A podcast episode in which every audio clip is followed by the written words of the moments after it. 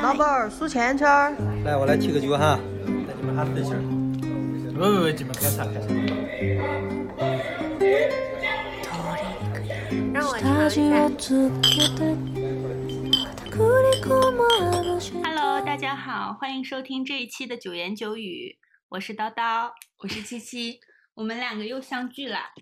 是的，我们又相聚上海了。然后现在在我家里，我们已经吃了一顿迟到的晚饭，然后喝喝掉了一瓶红酒，就用很克制的速度喝掉了一瓶红酒，以免明天我宿醉起不来。是的，因为我明天可能还会趁着我们在一起再录制一期节目，所以今天是不能宿醉的。对 对，因为我如果宿醉的话，就是会醉到第二天下午四点钟，可能才会醒过来，就是才会恢复生命力。嗯，然后今天要讲的话题呢，是因为我从呃过年回了沈阳，然后回到上海之后，其实是我的朋友陈老师和邵总他们去接我，直接去了他家，因为我的两只猫咪在过年期间就寄养在他们家。嗯，我在他家住了一晚上之后，又才回到自己家。我在进了家门的那个时刻，然后就后来。呃，帮猫咪添了水，添了粮，然后我就发微信给七七说，回到自己家的感觉真好，就是我和猫咪都觉得特别好。然后七七跟我说，他在酒店终于获得了片刻的宁静。是的，因为整个过年期间我都过得特别的热闹，然后被家里人和朋友们环绕着。呃，这次出差好不容易可以得到片刻的宁静，所以那天就是跟叨叨。相反的吧，他就觉得刚好回到自己的家里，觉得特别的安宁。我是觉得去了酒店，然后特别的安宁。这很好喝哎！哦，对，我们终于想起来 在开始的时候介绍自己的酒了。对，呃，因为我今天拿的这两瓶酒呢，是我从海南回来的时候在免税店买的，然后其中一瓶呢是来自西班牙著名的。呃，Rioja 产区的一瓶红酒，然后就是属于那种比较很好入口，没有什么单宁感的一种，我觉得大家都会 crowd pleaser 那种，大家都会喜欢的。它会很清甜，我觉得比之前我我不是说我喜欢宁夏产区的红葡萄酒嘛，就它那个是果香味很足，然后不会酸涩，然后这个是真的很清甜。对你介绍一下叫啥名字？它叫做呃。福斯蒂诺五世标准装红葡萄酒，对，它是，嗯，反正西班牙的红酒，我觉得基本价格差不多一百多块的都还不错，嗯，然后它是十三点五度，对对对，就关于度数这件事儿，我是长长见识了，因为，呃，这次在免税店买酒的时候，那个店员就很刻意的跟我讲。这瓶酒是十三度，这瓶是十三点五度，这一瓶是十四度。然后我推荐你买十四度的这一瓶。我说以前别人跟我介绍酒，从来没有人跟我说过度数这件事儿。大家一般都会说产区，说年份，对，然后说酒庄，很少会有人说什么度数。然后当下我就立刻发消息给了我们在大理认识的酿酒师大丹，对我当时就问他，我说。所以十四度是一个什么神奇的临界值吗？因为在免税店这边的销售就一直跟我强调十四度以上，十四度以上。嗯，大丹就说可能是十四度以上的，嗯，酒一般都会比较成熟吧，因为它酿造的葡萄的甜度是足够的。但是也不能作为一个绝对的评判标准吧，毕竟波尔多那边的酒很少能达到十四度。嗯，但像白酒好像也有这个说法。我记得大叔跟我说，五十三度的就绝对比五十二度的酒要高级啊！但是我也不是很懂白酒，我不懂这个是为什么。我只能就以我浅薄的理解，我觉得它度数高，就是因为它糖分足够多，或者它蒸馏的技术比较先进之类的。但葡萄酒应该没有蒸，但对葡萄酒就应该没有这个，只能说是只能说是原料的糖分够高吧，葡萄的质量更够好。可能是这个原因。总之，这是我人生第一次听到这个说法。对，就很巧的是，我也在回家的时候听我爸讲了这个，因为我们家就感觉有很有一些库存的以及新送的一些葡萄酒。我爸就跟我讲说，这一瓶十四度的，而且呃瓶底的这个凹陷非常深的酒就是好的酒。嗯，我我有跟叨叨说，就是我有听说过，如果那个凹陷比较深的酒是比较适合陈年的酒，但这个也是我们一些道听途说的消息，不知道是否是真的。嗯嗯，那我们现在在又开了的这瓶很典型的云雾之湾，就是很典型。对，我们之前有听另外一个播客，然后就是老罗的，呃，老罗所在那家公司的设计师朱肖木就跟别人讲说。呃，怎么装逼？呃，就说如果你想，呃，在酒局里面显得自己很有档次，就会拿起酒杯以后，先倾斜四十五度看色泽，然后看它挂杯的情况，然后再凑近闻一下它的香气，然后最后含进嘴里以后，再稍微往前倾一下，漱一下嘴，然后尝试一下它的酸度和它的平衡感，还有它的单宁感。然后最终咽下去以后，悠悠的说一句：“嗯，很典型。”这样就会显得自己非常的懂行。我们这瓶云雾之湾白葡萄酒就是很典型。对，当时我是看到这个名字，我就觉得很眼熟。呃，它叫 Cloudy Bay 嘛。然后我记得我之前在我们很喜欢的播客节目《杯弓蛇影》里面有听钱老板和戴老板介绍过，就说这个。这个酒庄产的酒，我不知道它是酒庄还是产区啊？产区应该是生产商吧，就是新西兰与物质湾酒庄，他们做的酒行就还蛮不错的。一个是这个 Cloudy Bay，还有一个 Oyster Bay，好像这两个地方都还不错。呃，反正当时我在众多的葡萄酒里面看到它以后，我就决定一定要买它。嗯，我觉得叨叨应该会很喜欢。但我这个真的就是很典型的新西兰长相思的味道。对你讲讲。我觉得我就是最开始在英国的时候开始喜欢喝长相思，应该就是开始可能不是这个这个 Cloudy Bay 吧，因为我就是在那个卖酒的超市叫什么来着？没错，对对对对对，就是买的。但是它也是新新西兰的长相思，然后确实就是它会有一些我喜欢的热带水果的味道，嗯，会有一些像是什么菠萝啊、什么百香果啊，然后什么就是这样子的味道。可能也不是那么明显吧，就不至于说你一入口就是特别明显的有一某一种水果的味道，但是它会有给我一种热带水果像综合口味的那种口感和香气，就是很清爽。对对对，就喝起来特别清爽，就是感觉任何时候你都可以喝，然后不没有正没没有就是吃正餐的时候也可以喝。我觉得就是喝这种很清爽的白葡萄酒，给我的感觉就是很解乏。嗯，如果你辛苦了一天，然后在家喝一杯，就觉得很解乏。对，嗯，但是我觉得这个 Cloudy Bay 还是比你随便买一瓶新西兰的长相思确实品质更高一些。嗯，我们俩的知识太浅薄，可能也只能说到这儿。说到这些，但是 我们，但是 根据我喝了很多白葡萄酒的经验，就是新西兰的长相思还是比较稳妥的选择。就是不管是你在出去喝酒的时候。就出去吃饭的时候点酒，还是买回家里喝新西兰的长相思，都是比较稳妥的选择。好呀，那我们，呃，跟大家讲讲今天我们要聊什么吧。对，嗯，对，我们起因就是因为我发我发出了那一声感叹，就是刚才说的“回到自己的家真好”的那一种感叹，就是马上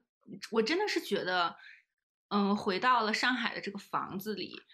然后吭哧吭哧的上了六楼，就感觉回到了一个让我特别舒适。就是身心都舒适的地方，每个细胞都很舒适的地方。然后就是显而易见的，我的两只猫回到家里之后，它们也特别舒适。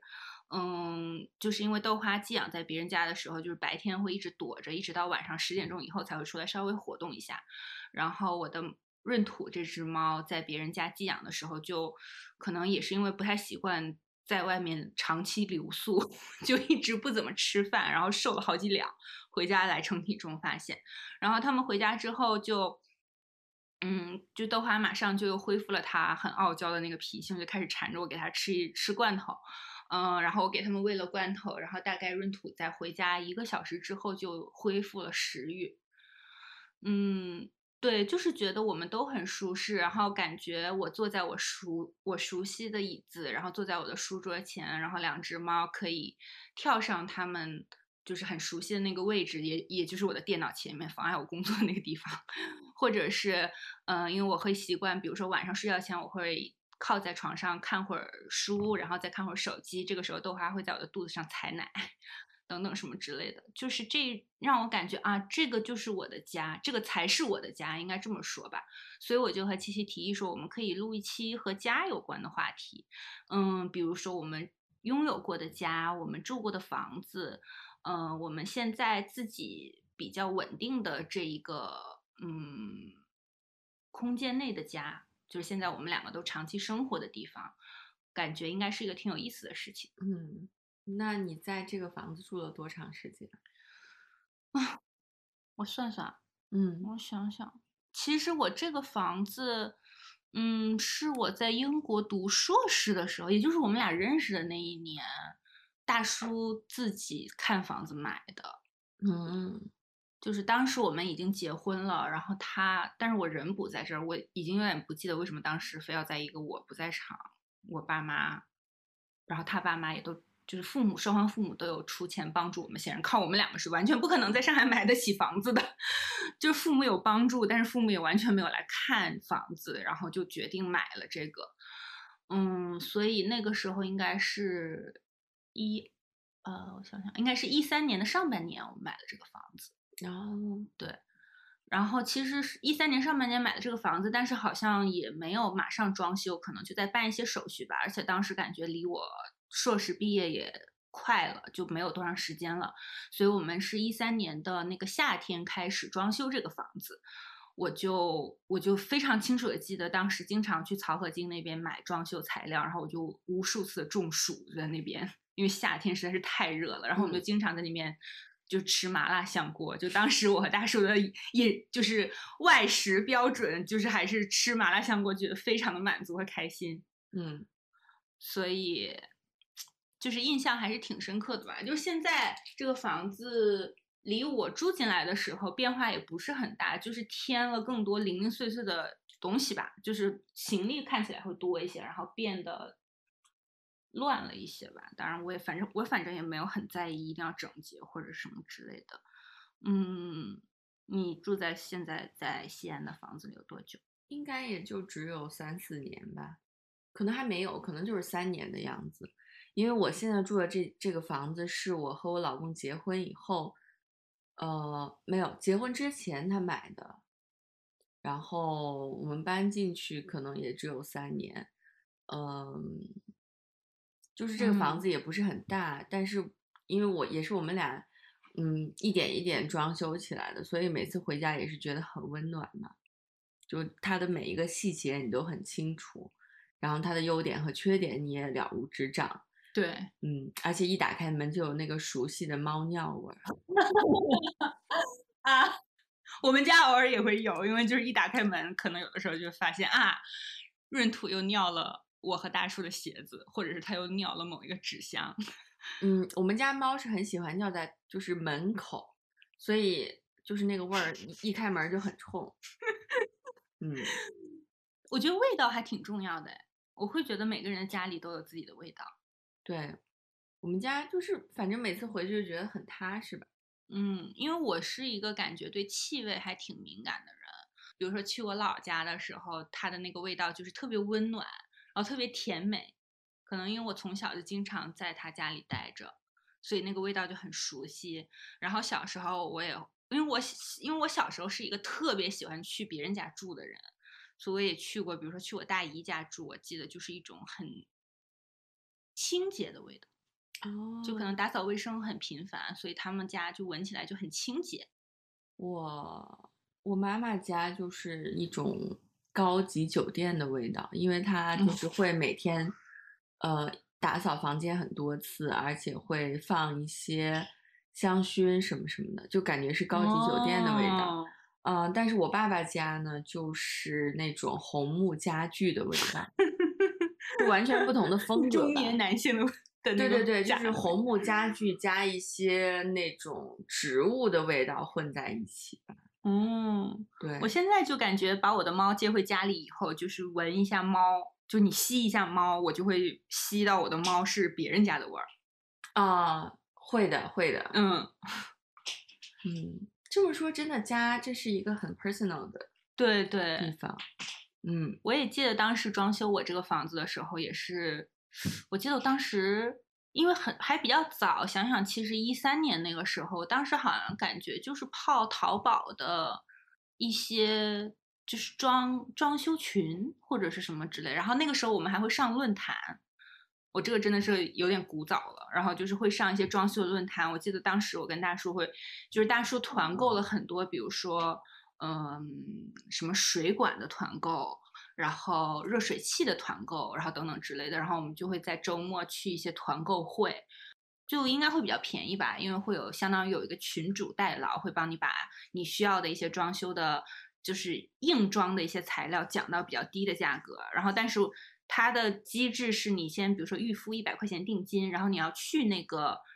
宣讲会相当于是，然后你再在那边付尾款什么之类的，所以我们两个也浪费了很多一百块钱的定金。哦，就是没有买到合适的是吗？对，或者是我们某一个周末就不想去那个宣讲会。我觉得装修真的是一个很费劲的事，所以我们现在住的房子就是一个精装房。哦，现在的房子好像不允许就是从头开始装。对对对对对，好像都是需要精装房。可能我听说沈阳是这样子。呃，西安也是这样，可能是害怕你自己乱砸乱改吧，或者是让开发商挣更多的钱。但是你还是可以砸和改啊，我觉得就是为了让开发商。对，我记得我们当时交房当天，呃，我们楼下好像就有一家人已经把所有的地板都铲了。嗯，其实我我们住的那个楼盘所在的装修风格都还挺适合年轻人的吧，因为它都属于那种米白色、原木色，没有那种猪肝色。或者那种呃惨白的那种冷白色都没有，所以我觉得还其实挺舒适的。呃，我们当时就只是添了一些家具，对于它原本的装修是没有什么任何的改动的。那你不会觉得很遗憾吗？就是因为你可能会对拥有自己的第一个家有一些什么设想，你不会觉得没有办法把，比如说地板要什么颜色的，墙要什么颜色的，然后结构是怎么样的，没有办法达到你的要求啊？还有门门是什么样子的等等。可能也有一些预想吧，但是当时真的太想就是搬出去住了，因为跟父母住还是有会有些不方便嘛。哦，对，就是太想搬出去住了，所以就想尽快尽快的短平快的把所有东西都安置好，然后赶紧搬出来。嗯，对。如果让我再装修下一个房子的话，我可能会有更多的预设条件吧。比如说，我就很希望有一个，就是我觉得家里就应该。呃，颜色尽量的少，可能是我作为一个设计师的执念。嗯，我知道现在其实装修很流行把墙刷成那种，呃，深绿色啊、深蓝色啊之类的。对对对。但是我可能会把家里装修成像一座白宫一样，就是我会希 望墙也是那种暖白色，然后地板也是暖白，就所有东西都是白色的。嗯，就会看起来很干净、很整齐。而且你买东西的时候，其实也会更谨慎一些，你就不会买太多花里胡哨但用不着的东西回来。嗯，我们这个房子因为是买的二手房，因为我就是很坚持要。不想住在特别郊区的地方，所以然后我是可以接，就是我是可以接受住二手房的。然后我们现在我住的这个区域，就是我和大叔一直以前租房子住的地方，就很熟悉。然后我也很喜欢这个地方，觉得很有生活气息。嗯，然后比如说你吃早饭，然后买菜，以及交通也很便利，我就很喜欢这个地方。所以我就我的原我的坚持就是要住在这一片儿。住在这一片儿，然后，所以我们现在这个房子买的时候就是非常的老破小，可能不能说小吧，就又老又破，因为这个房子确实很久很久了，可能九零年的吧。嗯，是没有电梯的那种老房子。对对，就是没有电梯的老房子，就是以前的，现在有很多阿姨都搬走了。以前我们的，嗯，我们这个楼道里的住户基本上都是就是六十岁以上的人。他们就是都在这儿住了非常非常久的时间。我们装修的时候就是花了很大力气要改造这个房间的格局。就是我们现在我和七七住的，我们现在做的这个客厅以前是一个小房间哦，就是以前房主的女儿会住在这个房间。嗯，就她以前会有三个房间，然后她只有一个很小的厅，是一个相当于是一个暗厅，就没有窗窗户的那样子的。哦，对他们以前应该也没也是住了很多年就没有。再重新弄过，所以看起来就就破破烂烂。对，然后我们当时请有请装修公司去改造这个格局，就是我们现在就是因为我可能因为在沈阳住的比较宽敞，而且可能北方人，反正也不能说北方人，我可能不能代表北方人，反正在我家那边，在沈阳那边，大家会非常讲究要南北通透。对，就所谓的南北通透，就是你要能南北通风，比如说你的客厅，然后如果你有餐厅，或者是你的客厅可能是朝南的，然后你北边应该有一个窗子，就是可以这样通风。我们我觉得在沈阳是非常讲究这个的。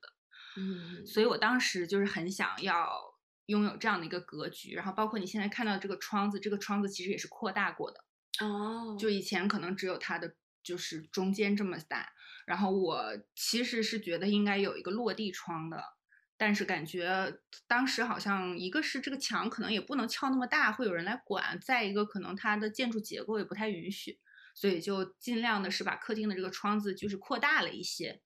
嗯。但是当时我也记得很清楚，因为当时我和大叔租房在附近，就是装修队长就早上跟大叔打电话说，敲这个窗子出了什么什么问题，好像有什么水泥流下来，还是砖头怎么怎么样的，反正大叔就跑过来处理了一上午。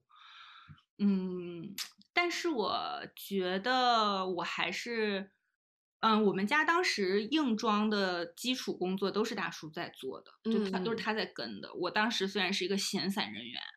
就我那我那一年在家其实是赋闲在家，就只是去果汁店打工。但是我因为当时就觉得自己是个社恐，就没有办法跟装修队长交涉，就我觉得我自己做不到这些事情，嗯，所以其实所有的硬装阶段都是大叔来做的，就是他来监督，然后来提要求和意见等等。然后，但我们很幸运的是，我们有一个很好的装修队长，就很负责任也很善良的装修队长。嗯，就你看现在这个我们家这个猫厕所都是他帮我打的，对，就很精致，有一个猫咪的头，还有几只猫的脚小爪子在上面。对，就他本来是做木工的，然后我们家的其实茶几，然后包括电视柜，其实都是我给他找了图样，然后让他帮我打的。对，我觉得很可爱。对，所以我们家是一个以猫为本家庭。对他们家还有很多的猫爬架。然后包括我们的我的房间里就是猫书柜啊，就是会有一个人猫共用的书柜。嗯，我的这个家具是，呃，猫书柜是我买的成品的家具，就是一个叫 Cats，就是猫猫咪的那个 Cat Cats。的那个猫家具，我非常喜欢他们的一些设计还有理念吧。就你想，当时一三年其实还挺早的，毕竟离现在都快过。宠物市场也没有很成熟。对对，都已经快十年以前了。但是他们就会有一些，比如说人猫共用的家具，我当时就特别特别喜欢。那还挺好。对，所以然后反正我们家就是个以猫为本的家庭吧，就感觉猫的东西占了很大地方。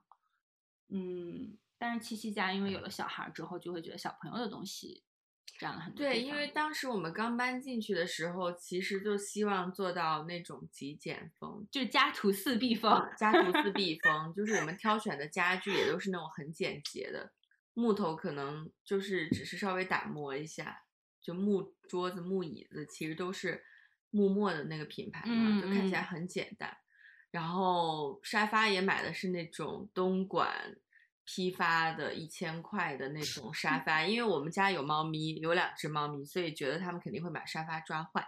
嗯，然后就没有买很贵的沙发。结果人家根本对沙发一点兴趣都没有啊！真的，那还挺少见的。对，然后呃，客厅也没有电视柜，也没有电视，因为我们就会用投影仪看电影嘛。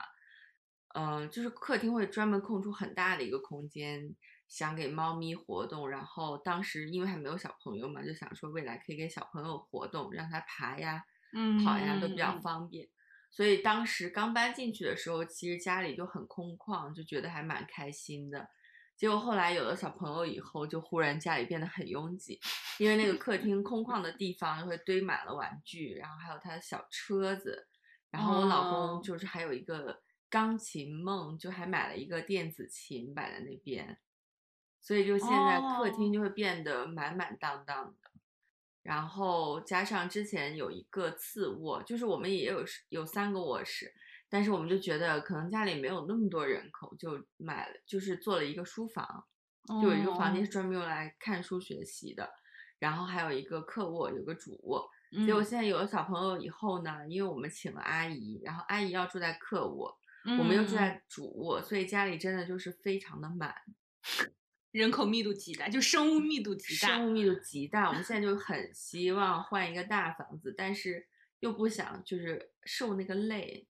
因为我真的过去这么长时间，就很多年搬家搬太多次了，都已经搬伤了。当时我第一天搬到我们现在这个家的时候，我就跟我老公说，未来五年我是不想搬家。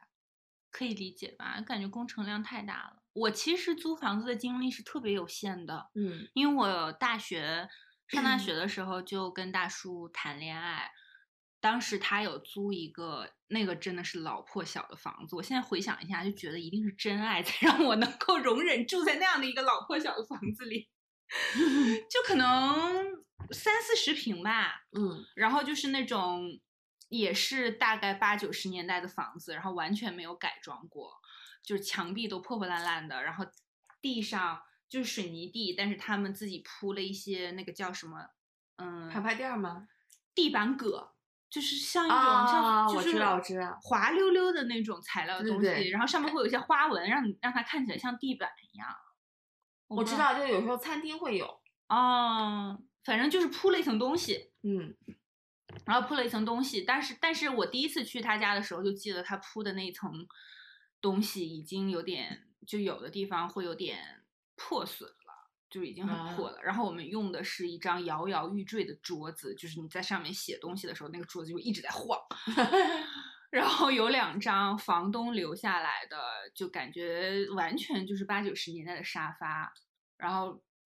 就是一言难尽吧，反正就是你能想象到，就是大家能想象到的，如果你在上海租一个没有装修、没有重新装修过的八九十年代的房子那个样子。但是当时我觉得大家对就是不同的年纪对家的想象真的完全不一样。我当时就是觉得很欣喜、很开心，我可以和我喜欢的人住在一起，然后我有个厨房可以给他做饭，我可以尝试给他做饭。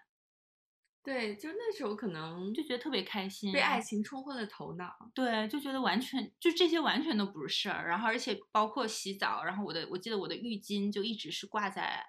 衣柜的门上的，就那个衣柜就跟我姥姥家的衣柜一样。然后那个镜子就照就照出来也人也是变形的，就是那个衣柜上的镜子就是哈哈镜。但是就是在那个房间里，然后我就开也开始养了豆花和闰土。这样的我都不知道，你们之前是在这种房子里？对，就非常的叫什么狭狭窄，非常局促吧，非常局促，感觉是父母看到了会心疼女儿的那种。会会会，一定会的，我觉得 就非常的局促。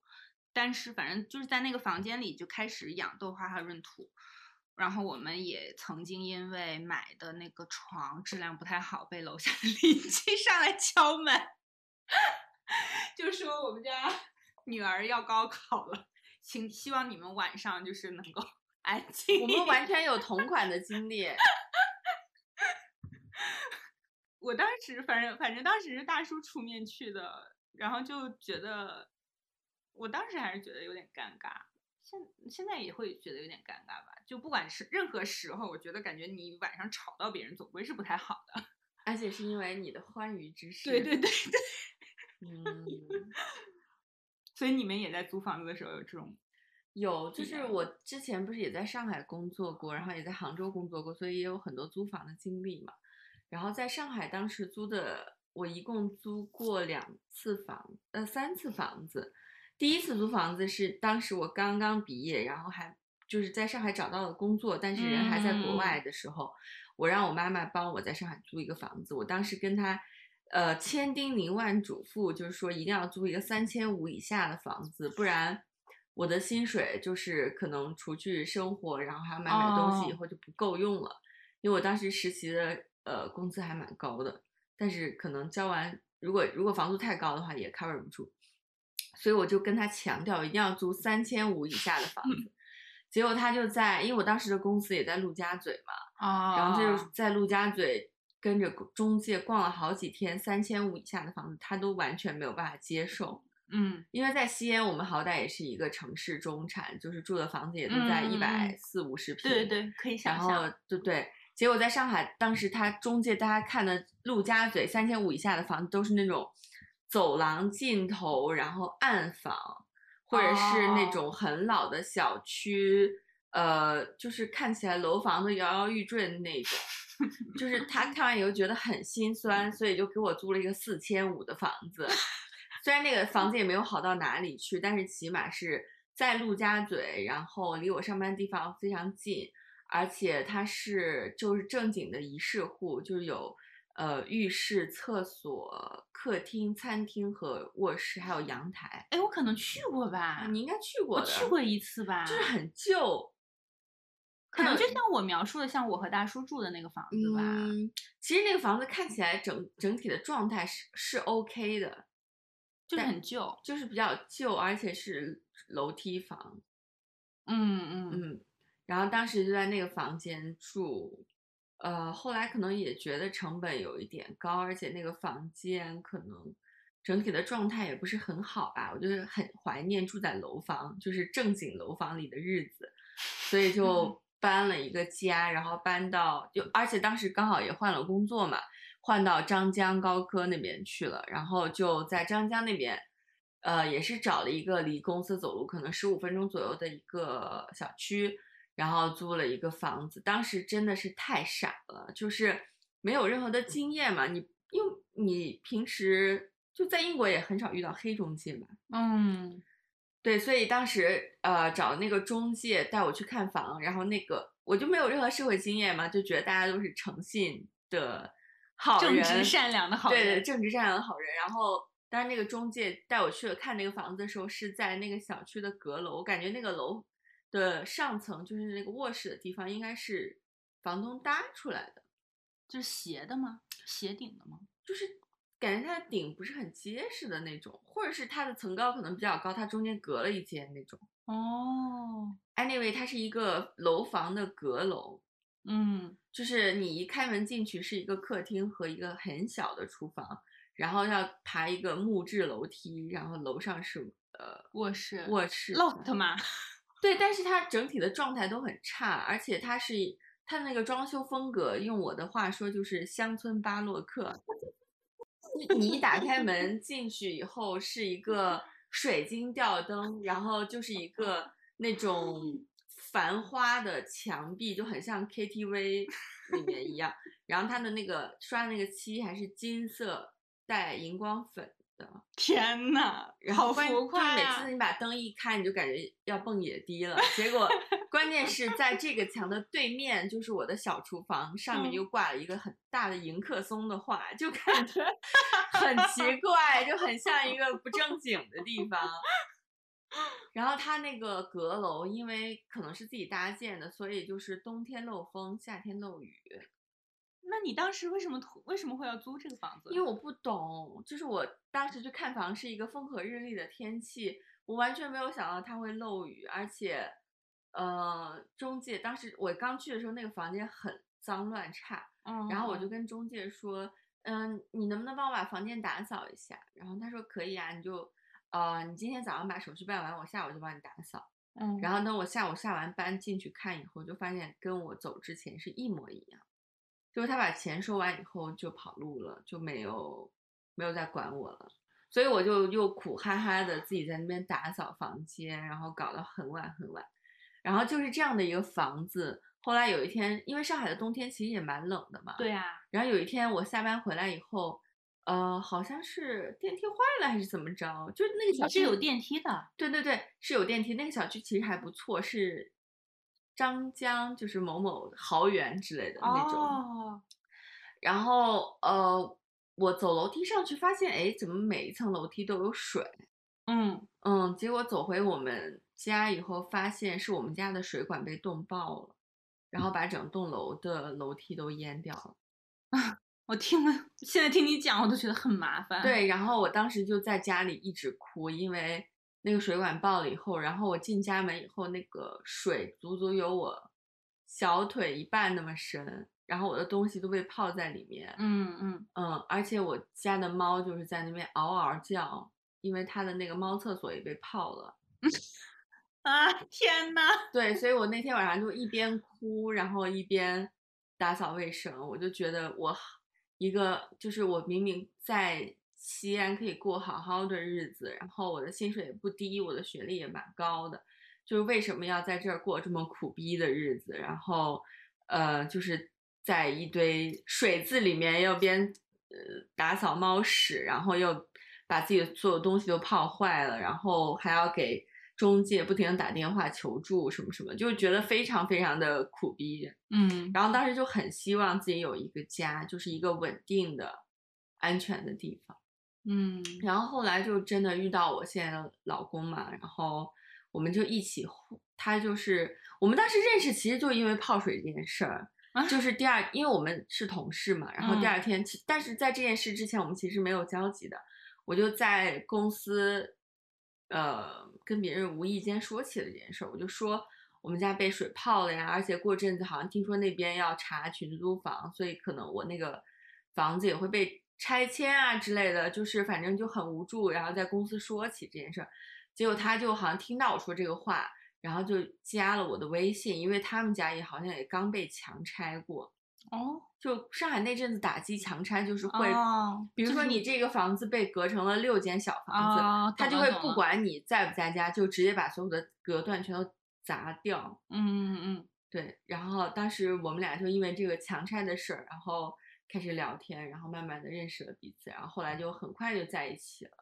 就觉得共同话题很多呀，什么什么的。嗯嗯嗯，嗯，然后后来我们就搬到了一个新的地方，然后在那个新的房子，其实那个房子还蛮不错，就是一个一室户，就开始合租是吗？就两个人一起租。但是其实那也是一个群租房，就是他把原本的一间可能有一百多平，没有一百多平，可能七八十平的房子拆成了两间，哦就是呃两户人都有自己的卧室、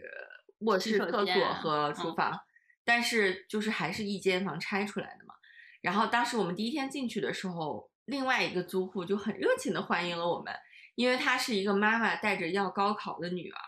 哦，对，然后我们就说我们自己，我们俩都是外企的呀，然后英文都很好，如果她英语说需要帮助，我们都可以帮助他呀，什么什么巴拉巴拉。就第一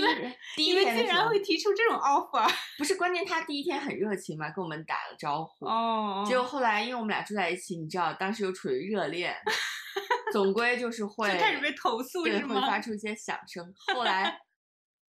后来我们再在走廊遇到的时候，那个妈妈都面色铁青。那他没有跟你们直说是吗？没有直说，但是我们有一天被楼下的人投诉，就是好像是因为我们好像那是一个十一还是怎么着的，我们要打包回各自的老家，然后那个行李箱不小心打翻了，就撞了一下地板，然后过了一会儿就有人狂敲门，然后是我老公过去开的门，就有一个很浮夸的一个穿了真丝睡真丝 V 领低胸睡衣的女人，穿着高跟鞋，你知道吗？从楼下啪嗒啪嗒啪嗒跑到楼上来，然后说：“你们能不能声音小一点？”什么什么。可是你们不是就想了一下吗？对，但是脾气就很大，然后怎么怎么怎么的。我还想说，嗯，你投诉别人不应该加一件衣服吗？因为他穿的穿的真的很居家，你知道吗？对，嗯，再后来的话，我们就回，我们就去了去杭杭州啊对，我们去了杭州，然后在杭州租的那个房子，也就是，总归如果你的预算有限，就是我可能当时，其实我们俩收入也还 OK，但你们两个如果合租，感觉可以租一个条件稍微好一点的就我们的收入可能也还不错，但是就总觉得在租房上如果花掉太多的钱是不值当的，嗯所以每次租的房子都有那么一些不尽如人意吧。然后反正在杭州也住了一段时间之后就就回西安了。我觉得被水淹了真的很惨。对，反正在我听说，就是在反正在北北上深这些地方，你总归都会会遇到这种群租啊，然后呃黑中介啊、黑房东啊，呃房间可能会有被水淹、被砸墙、有蟑螂、有老鼠之类的这种经历吧，都会有吧。太难了。或者我记得听安不是也吐槽过，就是我们我和七七的另一个朋友，嗯，就是他是两个人合租两室一厅，然后就是，但是你的室友不是你自己决定的，就是他本来最开始租那个两室一厅的时候是认识的人，后来那个人搬出去了，然后搬进来的人就是就是由中介介绍来的人，然后就感觉你碰到什么室友就是看运气，对，就是真的是命运的轮盘。嗯，那我就我，所以我就觉得我真的还挺幸运的，因为我当时跟大叔谈恋爱，虽然我们住住住住的那个房子 也很破，但是那个房子的房东是他们学校的一个退休的老师。哦，那这种应该还然后就是感觉像是也不差钱吧，应该反正就是有这么一个房子，就感那个那个房东就觉得租给一个认识的人，感觉就像顺便帮他看一下房子一样，特别保靠。嗯。所以，嗯，我们就一直很稳当的住在那个房子里，而且可能因为当时我也没有工作，就觉得还是在那个年纪还是得到了一种安全感的。其实，在那个很破的租房的环境中，嗯，总归我在上海的租房经历和杭州租房经历都不是很愉快。完全可以想象嘛。我觉得有很多人都会讲到这一点，嗯，就是因为这种租房经历的不愉快，才是让我们特别迫切的想要有一个个自己的家，对就有一个自己的空间，哪怕他通勤时间非常的长，或者是呃，就是生活也不是很便利，但是你总觉得有一块儿自己的小天地，你就可对以，对对，你就可以尽情的去装修它，然后把它摆满自己喜欢的东西。对啊，而且像我们刚才看那个竹子的 vlog 里面，就是你还面临着一个你可能，嗯，什么一加一合约一年刚满之后就会被房东通知说，请你搬出去。对我们很喜欢的博主竹子，嗯，他之前的 vlog 里面就会讲，就是自己在上海租的房子就会被房东恶意退房，然后以高价租出去给别人这种情况，对这种其实真的还蛮常见的吧？对，我觉得如果是就反正可以理解吧，就感觉毕竟你是那个，就是现在的合同其实是不保护租客的嘛，是保护房东的。嗯嗯，我自己唯一租房子的经历是在英国的时候，就是呃读博士读到了最后一年，我就非常想住到，嗯，就是七夕是我住宿舍的时候认识的第一届的第一波人。嗯其实我们两个都非常喜欢我们在学校的那个宿舍，因为我们学校外面就是我们那个那片宿舍外面，我们那个宿舍其实还有点偏。你上课是在那个校区吗？不在，那很那很远啊！你为什么要住在这边？不知道，当时好像就分到那边了吧。就是我很喜欢我们当时住的那个房子，因为它是一个，如果用中国的话术讲，就是一个小洋房吧，好像只有四五层。然后呃，房子的一边是一个小湖，然后另外一边嗯是一片大草草地。对，对，所以它就是整体很空旷，然后晚上散步也还不错。唯一可能比较害怕的就是有太多的鸭子，然后鸭子都很凶。湖边我们那个湖边真的有非常多的鸭子，因为我当时我后来吧，我后来会起床非常早，我会六点多就起床，然后可能七点之前我就出门了，然后就是没有一个人还在在外面，就外面基本基本上没有人，湖边也没有人，我就一边走路一边要躲开鸭子，然后一边跟他们说 sorry sorry，对，当时住的那个地方真的很好。嗯，可能就是因为当时我是直接从那个宿舍搬到了搬到了在上海租的第一个房，所以觉得哦落差很大，大，因为没有什么公共的空间，然后又很吵闹，嗯。然后整体的环境而且境又很我觉得我们的厨房就是虽然是六个人合用的，但是也是一个很宽敞的空间。对我们六个女生其实都还挺爱干净的，对就厨房是是干净的。对，就还比较和谐，就可能唯一就觉得冰箱有点小。对，当时我们是四个中国女生和两个英英国女国女生，都叫 Emily，对吧？对，对，两个英国女生，所以大家有时候还会一起吃饭喝酒，就还蛮开心的。对啊，我真印象好深，就是那个高个子的艾米丽，每次我吃我在那边做晚饭，可能炒个菜或者煮个面或者干嘛的，然后她就在微波炉里端出来一个土豆，这个真的太 English。我是跟那个高个子的 Emily 是住隔壁，然后她那个墙其实就是一个薄木板儿，就英国的房子真的隔音太差了，就不仅是我们宿舍，其实。对，她那个墙就是我跟 Emily 的房间之间只隔了一个薄木板儿，嗯，所以就是我的那个床呢是贴着那个木板儿，她的床也是贴着那个木板儿。然后我记得那时候他有时候会带男生回来嘛，嗯，然后我是我习惯睡觉的时候是贴着墙或者贴着一个人，就总归是要贴着一个东西的。呃，我就记得经常自己半夜被撞醒。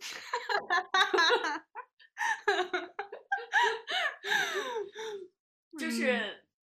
你本来睡得正香，然后忽然就感觉到了一阵撞击，呃，然后你就醒了，就听到对方在你知道发出一些，那他们方向也很奇怪啊。就可能动静比较大吧，不知道，反正就嗯嗯啊啊的。关键是第二天早上你还会在厨房碰见他们，你还要跟他们闲聊，嗯，你就会脑子里不不停的脑补就是发生了什么。我嗯，可以，可以，可以想象。这是当时我的一个痛点吧，总归。我可能就是经常听到隔壁女生在和男朋友 吵架，啊，我就经常，我当时，当时我也啊，我结婚了，就是在我跟大叔视频的时候，就经常我就和大叔说隔壁又在吵架了，就真的嗯隔音差到，就是他有的时候在吵什么都能听到你到。是说小王吗？对 对对，嗯，就是反正总归来说，我觉得是很愉快的住宿舍，因为我和七七这一这一波人，以及我后边的一波室友，嗯，我都和你以及我后面的一个一波人，其中的一个人都现在都非常紧密的联系，因为我后面有一个很好的室友，就我叫我就叫他好室友，因为我真的没有碰到过比他更善良的人了，因为我他现在也在上海工作，就当时嗯我会早上我会冲一碗。我会我会冲一碗，我会煮一碗麦片，然后会带到图书馆去吃，然后我就会把我的锅和碗先放到那个水池里，他每天都会帮我洗锅和洗碗。哦，那他真的是贤妻良母哎。然后我说他，我我我就觉得很抱歉，就觉得我也可以回来再做，或者可能是我的东西占了水槽，我就觉得很不好意思。然后他就说没关系啊，我就是出来做早饭，然后顺手就做了。哦，然后就是反正是一个很好的人，然后我们现在也都保持很好的联系。然后再后来的那一波，就感觉，因为当时呃，再后来，因为我读博士三年级的时候，就住进来的男生比较多，好像，然后而且感觉大家都是那种酷酷的人，所以可能讲话就比较少，所以我就后来就想说，我可能后面不会待在英国了，就可能会回到中国，就特别想自己出去租一个房子，就住到其实约其实我们带在的那个约克这个 town 也就那么大一点儿，但是我就特别希望住到市中心的地方，就是在 Mark and Spencer 旁边。啊，就生活比较便利。对，对对，就是就是会想说要去超市买个什么东西，不用还得下个决心，然后才能出去 的程度。所以，但是我知道我是一个很矫情的人，至少在那个时候，我非常确定我不能接受住一个 house，就我没有办法接受跟别人一起合租，而且我不能接，就是那就这种未知室友的恐惧，我感觉我不太能接受。所以我当时就是，嗯、宁可花多一点的钱，我想就是住一个一居室。所以当时也看了一些房子，然后在看房子的过程中，我就我才意识到，原来比如说卧室要朝南，就可能是我家就是东北人的需求，就至少英国人是没有这种需求的。尽管英国的冬天感觉比东北还冷，但是英国人是没有这个需求的，因为我看了各种稀奇古怪朝向的，包括就是那种负零点五层的房子，嗯，然后我当时，然后可能一边看房子一边跟我妈视频，我妈就说，我妈作为一个典型的东北女性，就说那绝对不行，你会得风湿。所以我就也看了一些房子，就那个时候一直在网站上面看，然后所以后来我租的这个房子是。就是在市中心很近的一片区域，就可能去 Mark and Spencer 大概走五分钟的路程吧。哦，那很近然后去 Waitrose 可能也是走五六分钟的路，五六分钟的路程，就也是一片新盖的那种叫什么什么 Court 的那种哦小区，就有点像国内的那种封闭式的小区，因为就也会有门，然后是蛮新的。然后我当时看了一层。一楼的一个房子，就是一楼其实也是有一些弊端的，因为我那个一楼就是对着外面的一条比较幽静的走廊，但是会有人走走，就是走来走去的，可能你窗帘不拉，外面的人完全能看到你在干什么。但是我就一眼就看中了那个房子，就觉得应该没有更好的了。我当时就马上跟中介说我要这个房子，然后中然后中介说 OK，你不用太着急，我们可以谈一谈接下来你要给我们什么证件、什么材料什么之类的。嗯，我就就是也很开心吧，我租到了那个房子，然后可能当时的好朋友都有到家里来，用东北话说叫撂锅底儿。什么玩意儿？了锅底儿的意思就是你搬了一个新家，朋友到要到家里来暖房吗？啊，对对对对，就这个意思。就东我们在我在家里会说，就朋友到家里来了锅底。乔迁派对。对对对对对，就这个意思。用洋气的话说就是乔迁派对。我就当时我就是可能也正是正好是暑假的时候搬家，然后大叔也在，然后我们当时嗯，我记得我们搬行李。嗯，可能雇了一辆车，然后到那个一楼，因为那个一楼真的非常之矮，就感觉，嗯，你在门，因为它会有一个小平台，就是你可以打开阳阳台的门走出去的那一种的，就是两个人完全，我如果我在室外的话，然后大叔在那个阳台上，我们两个就完全可以相互递东西，所以我们很多搬家的东西就是这样递过去。嗯，然后有一些大箱子就很重，还是路边路过的，就是很 muscular 的。小哥帮我抬上去的，嗯，对，除了贵以外，这个房子就没有别的毛病了。我觉得只要你的预算充足，你总归会租到很好的房子啊。对，就这个房子除了贵就没有别的毛病了。特别是到了冬天要开暖气的时候，真的很贵，因为我那个是烧电的暖气啊。就英国的房子的暖气真的非常之贵，可能烧煤气的会好一些，烧电的就非常的贵。对，然后我回来之后，那显然我每我就这样一个独立租房子的经历吧，就总体来说也还算愉快。但是就是在结束合同的时候，就是尽管我已经非常努力的打扫过了，但是中介还是觉得不够干净，就可能烤箱不够干净，或者是什么地方不够干净，是收了一点清洁费啊。但我觉得感觉也是预预料之中的，因为大部分我的有租房经历的同学都有谈到这件事情。OK，嗯。我在英国的租房经历都不是很愉快，我觉得我整体来说租房经历都不是很愉快。就是当时在英国租房，呃，第一次住的可能就是学生宿舍，嗯，就没什么感觉，就是那种小的小房间。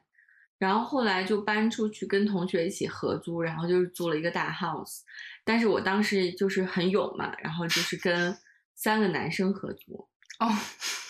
我是住在顶层，然后顶层是有自己的浴室，呃和卧室啊，那是比较好的一个房间。对，然后楼下呢是有两个卧室，是住了两个男生，然后再到一楼是又住了一个男生，嗯，然后再下面是一个，还有再下面，对，再下面是一个大客厅和厨房，然后在我们还没有搬进去的时候就已经出了事儿，因为当时就是我们把那个房子签下来之后呢。呃，其中两个男生就已经把自己的很多东西就放进去了，包括自己的电子产品。嗯，然后我当时只是进去转了一圈，放了几本书在那边，因为我我还是想等自己的学生宿舍完全到期了再搬过去，因为我东西也不多嘛。嗯嗯。结果呢，因为我们住的那个区域不是很富，不是很富吧？嗯，就是会有一些比较 tricky 的人在那边晃，就被偷偷了吗？被抢了？对，我们被入室抢劫了。天呐！然后关键是最惨的是，其中有一个男生是学建筑的，然后他当年正在做毕业设计，嗯，他的电脑被偷了，那他做的东西就都没有了。对，所以因为这件事，他延期了一年毕业，就很 tricky。而且当时其实我虽然人没有搬进去，但是我床单什么都换换好了，我想着之后就是等。房子到期以后，把东西搬过去就好了。然后当时偷我们东西的那些人，就是把我的床踩了个遍。我那天去的时候，就是床单上全都是脚印。可是你的房间里不是只有几本书吗？对他把我的床踩了一遍，可能想翻一翻有没有什么东西。你的人生经历真的很抓马。然后那件事之后呢，我就去了逛了 Sunday Market，然后在一个老兵那边买了一把枪。这是可以的吗？就是也我不知道他能不能打，但是但但是他真的是一把很长的枪，我觉得他起码是有一定的威慑力的。然后自从那件事之后，我就一直把那把枪放在枕头底下，嗯，直到我离开英国。对，就是晚上我一旦听到楼梯上有，就是比如在很晚的时候听到楼梯上有动静，我就把手放在枕头底下。你会一直有这种不安全感吗？在读本科的期间？会的，因为纽卡索本来就是一个。比较我不知道，就 是混合的区域吧。对，就是贫富差距比较大的地方吧。嗯嗯，不过后来就是从搬从这个房子搬出去之后，我就住到了一个富人区，嗯，就是在河边的那种洋房，然后是一个哦单独的 flat，然后呃，它就是那种河景，就可以直接看到河，嗯而且是就跟我们现在住的这种公寓差不多，嗯嗯嗯嗯，所有的家具什么的也都很现代，但那个也是除了贵以外没有什么毛病。哦，说到这个，我当时在约克租的那个房子，就是房，就是我的那个房子里有很多家具，就是包括有沙发，然后有茶几，然后还有好像洗手间里可能没有，但是卧室里有一个柜子还是什么的。然后那个中介就跟我说，本来住在这里边的是一个呃中东的很有钱的小哥，然后他可能因为家里有什么事情，突然就回去了。就书也不念了，所以就继承王位吧。可有可能，反正他就留下了很多家具在那边，还包括喝咖啡的那种高脚桌和高脚凳，嗯，对，就各种家具。然后我当时还觉得蛮开心的。然后以及刚才你说到合景房，我想到其实当时我看房子的时候也看过合景房，后来我就庆幸，幸亏我没有租合景房，因为就是在我租房子第二年的夏天，我还没有退租，然后约克就被淹了。啊，那我倒还没有，反正那个房子本来楼层也比较高。不过让我比较难过的是，后来在读大三的时候，我又搬回学校的宿舍了，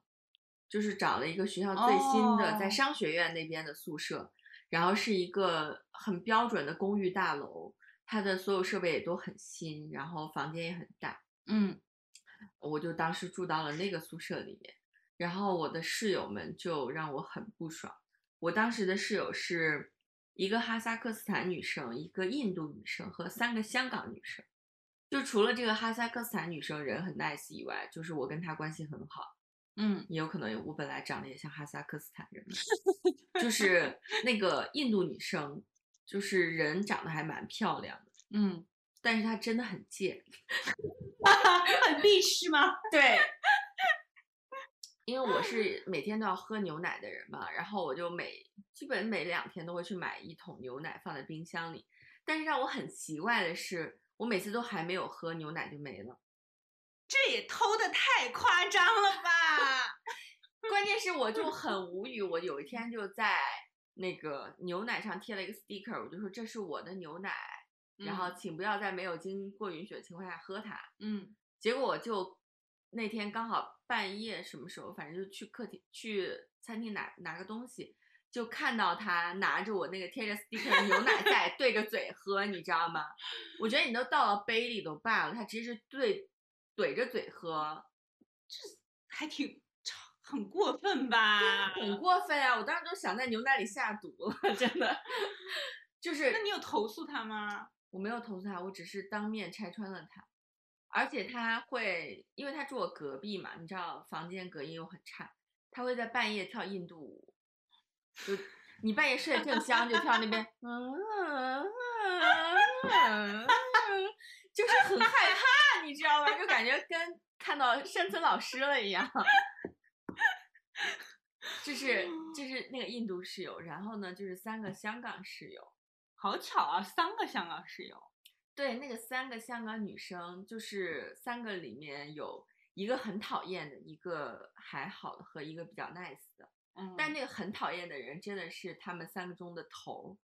你你知道，比如说我和三个香港女生一起在厨房做饭，嗯然后他们会，你那时候年代比较古早，他们会拿手机在在那边放 S.H.E 的歌曲，嗯嗯嗯，但是他们会跟我讲英文。嗯，你知道吗？他们嗯从来不会跟我讲中文。就如果他们们会可以讲普通话吗？他们三个人之间有时候会讲普通，那很奇怪，他们三个之间为什么会讲普通就是话？开一些玩笑的时候会忽然讲一句普通话，哦，但是他们三个人跟我讲话都讲英文，而且会很会很直接说自己是 Hong Kongese。就是我当时是一个非常不 political 的人，但是我还是会嗯觉得心里很不舒服。嗯，我可以理解吧。对，所以当时住在那个宿舍，我就觉得只全员恶人，你知道吗？只有一个那个哈萨克斯坦女生还不错。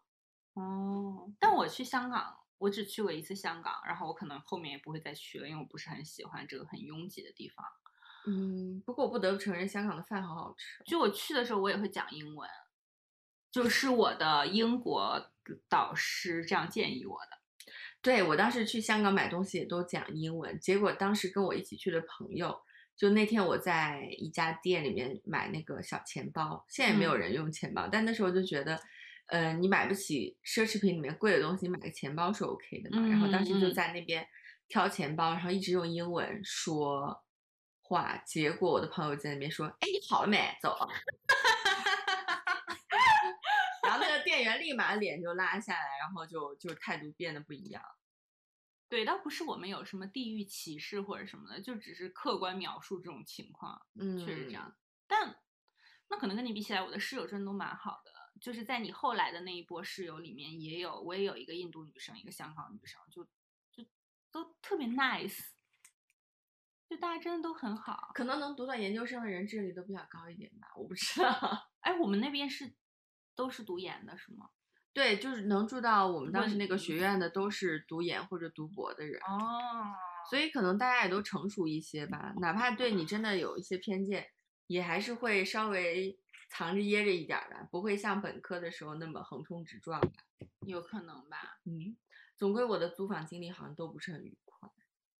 那我真的是没有经过租房这个社会事件毒打的人，但我希望我不要，我不要去大理经历这件事情。我已经三十几岁了，我不要再这个高龄，我不能在三十几岁的高龄再经历这种事情，我受不了。推开门以后，跟四十八个女的同合租。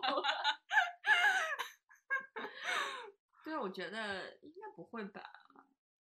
云南物价那么低，如果你真的搬去云南的话，应该也还是可以住到很好的房子吧。我我其实不担心在云南，在大理，比如说住一个小区，就住一个成熟的社区会有什么问题。但是我不是一直有一个住在村里的梦嘛，嗯，就是这个可能会有点你找大头啊。就不管怎么说，就是哪怕不会在村村子里面常住，我还是想住一阵子的。我希望有这个体验。嗯，对。我也不知道，但是人在江湖飘，谁能不挨刀？我觉得可能会碰到什么不就不太开心的事情吧。我其实还挺怀念我小的时候住家属院的那种体验的。我没有住过家属院哎，就我爸是国企单位的嘛，所以我小时候一直住在家属院，然后。就觉得很安全，就父母会很放心的让你自自己一个人去楼下玩，因为整个院子都是单位的人嘛，也没有什么外人，而且那时候车也不多，所以就每天都是吃完饭以后你就自个儿下楼玩，然后都是都是这他们单位的子弟吧，然后反正大家就在一块玩，然后到点儿了，可能觉得天特别黑了，你就自己上楼来。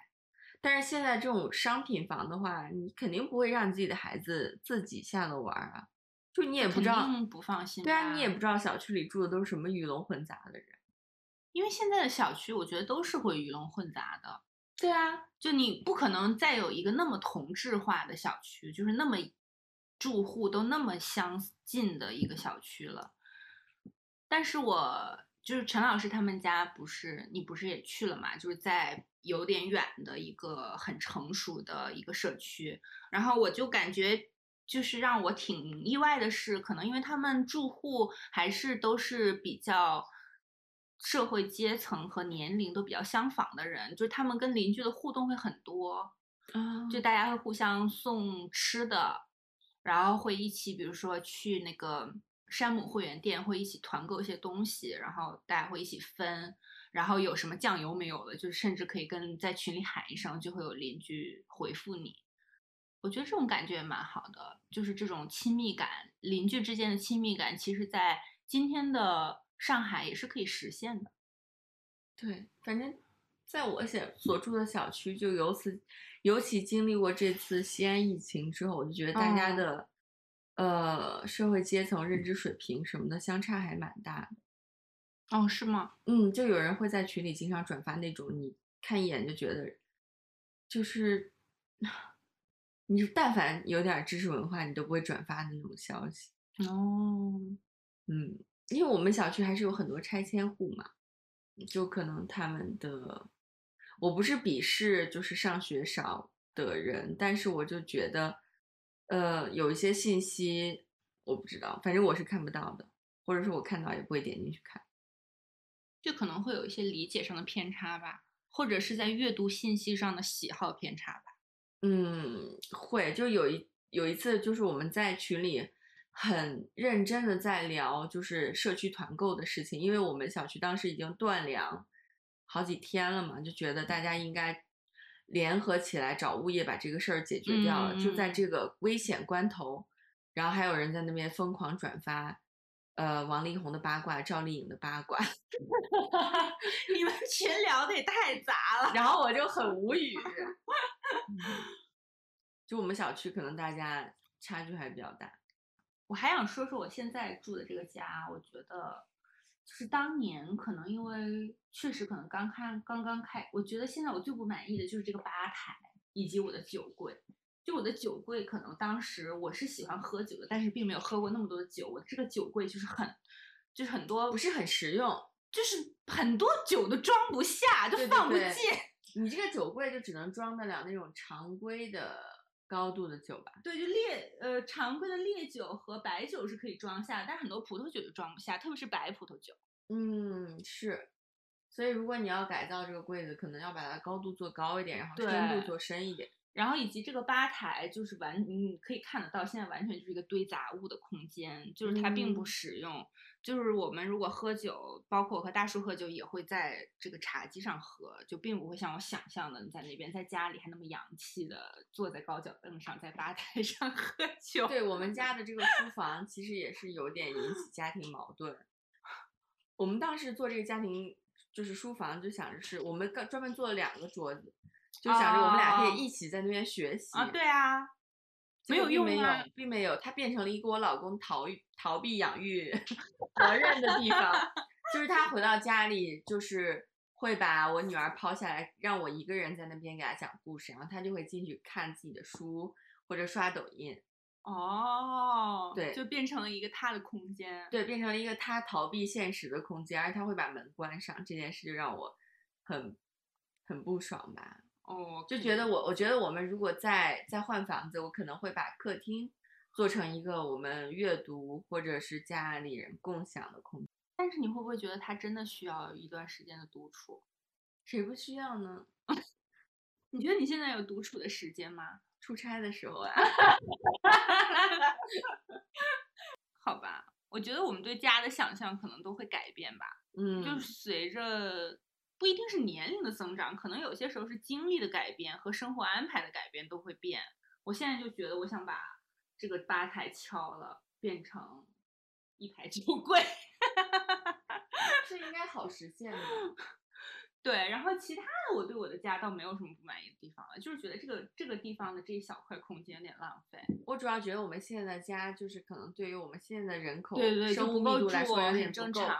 对，如果再换房子，可能会希望有一个大一点的空间吧。